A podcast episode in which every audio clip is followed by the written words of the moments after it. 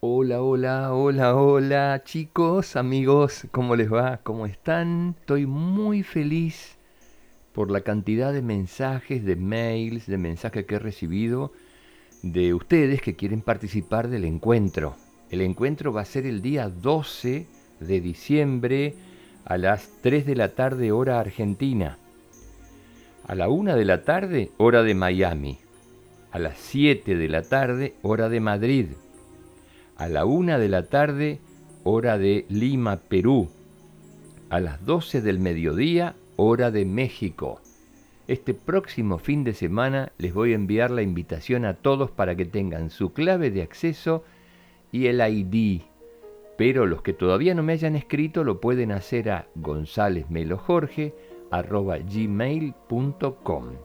Ya somos muchísimos los amigos que nos vamos a encontrar ese día, sábado 12 de diciembre. Vamos a los saludos, que también son muchos hoy. Un beso muy, muy grande a Alejo, que tiene 5 años, y me escriben desde Montevideo, Uruguay. Le gustan los cuentos sobre los instrumentos musicales, porque le gusta a él tocar instrumentos musicales. Muy bien. Un beso muy grande a Olivia y a Ingrid, que me escriben desde Barcelona, España. El papá se llama Manuel, son italianos, pero ahora viven en Barcelona. Un beso muy grande para Giacomo, que tiene seis años, me escribe de su papá desde Perú. Le gustan los cuentos de astronautas. ¡Qué lindo! Otro beso para Sebastián. Tiene ocho años y me escriben desde Sonora, México. Otro beso para Gaby Silva, que tiene seis años, y para Nico Calderón, que tiene once. Su mamá, que se llama Joana, me escribe desde Colombia. Y para finalizar, un beso muy muy grande para unos amigos que ya me han escrito, que son Ángel, que tiene cuatro años, y para Sara, que tiene siete años. Me escriben desde San Isidro, provincia de Buenos Aires, en la Argentina. Son venezolanos viviendo aquí en Argentina. Besos, pero besos para todos, chicos. Beso para todos. Este cuento está dedicado para todas las niñas. A prestar mucha atención. Cuando Arturo y Clementina se conocieron, se enamoraron de inmediato y decidieron casarse. Clementina tenía muchos sueños y gran parte de estos quiso entonces realizarlos junto a Arturo, en especial para poder viajar y conocer el mundo. Ella soñaba con conocer Venecia. Pero Arturo que en un principio solo le decía sí tímidamente, con una sonrisa, una vez casados, decidió que no era necesario que Clementina viajara a ningún lado. Era importante para él que se quedara en su casa, porque él iba a viajar y la iba a llenar de todas las cosas que ella pudiera necesitar. Pasaron los días y algo no le gustaba a Clementina en su nueva vida. Ella no quería quedarse en casa todo el día, esperando a que llegara Arturo. Ella quería estar con Arturo y compartir todo con él. Ahora, si eso no se podía, al menos pensaba en usar su día en algo importante, trascendente para ella, que pudiera enriquecerla, como por ejemplo pintar o tocar la flauta. Pero Arturo no creía que ella fuera capaz de esas cosas. La encontraba aburrida, despistada y algo tonta. Pero la quería igual.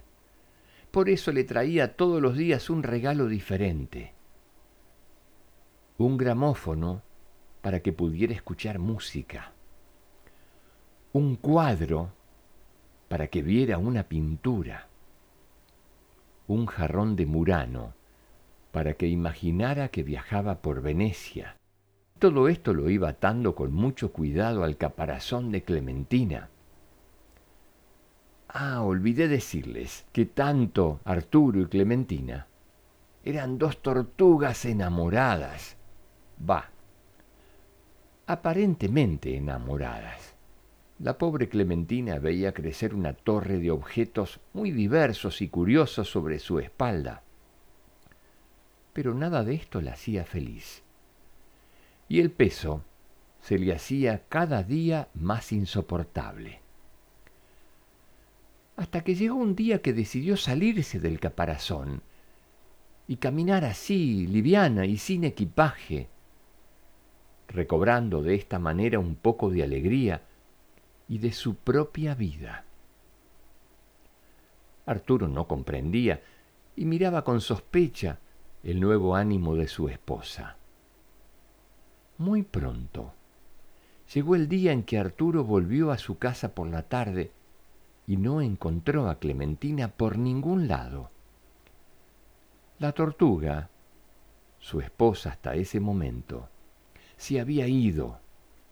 Es muy probable que a viajar, a tocar la flauta, o a pintar un cuadro, o a conocer Venecia. Hasta el día de hoy, Arturo no comprende por qué su esposa se fue de su lado. Y ciertamente muy indignado dice, es realmente ingrata. No le faltaba nada.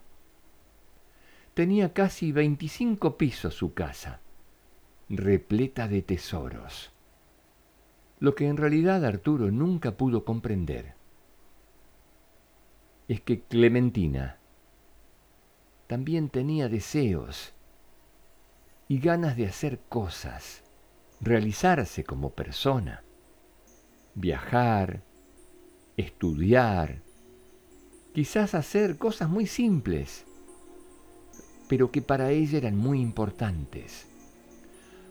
Arturo nunca pudo considerar ni evaluar que Clementina quería ser libre, libre de elegir.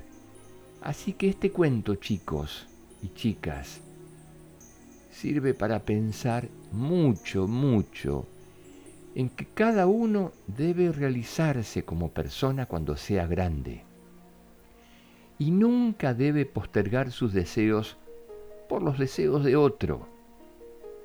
Aunque queramos mucho a alguien, tenemos que pensar también mucho en nosotros no podemos postergar nuestros deseos por los deseos de otra persona.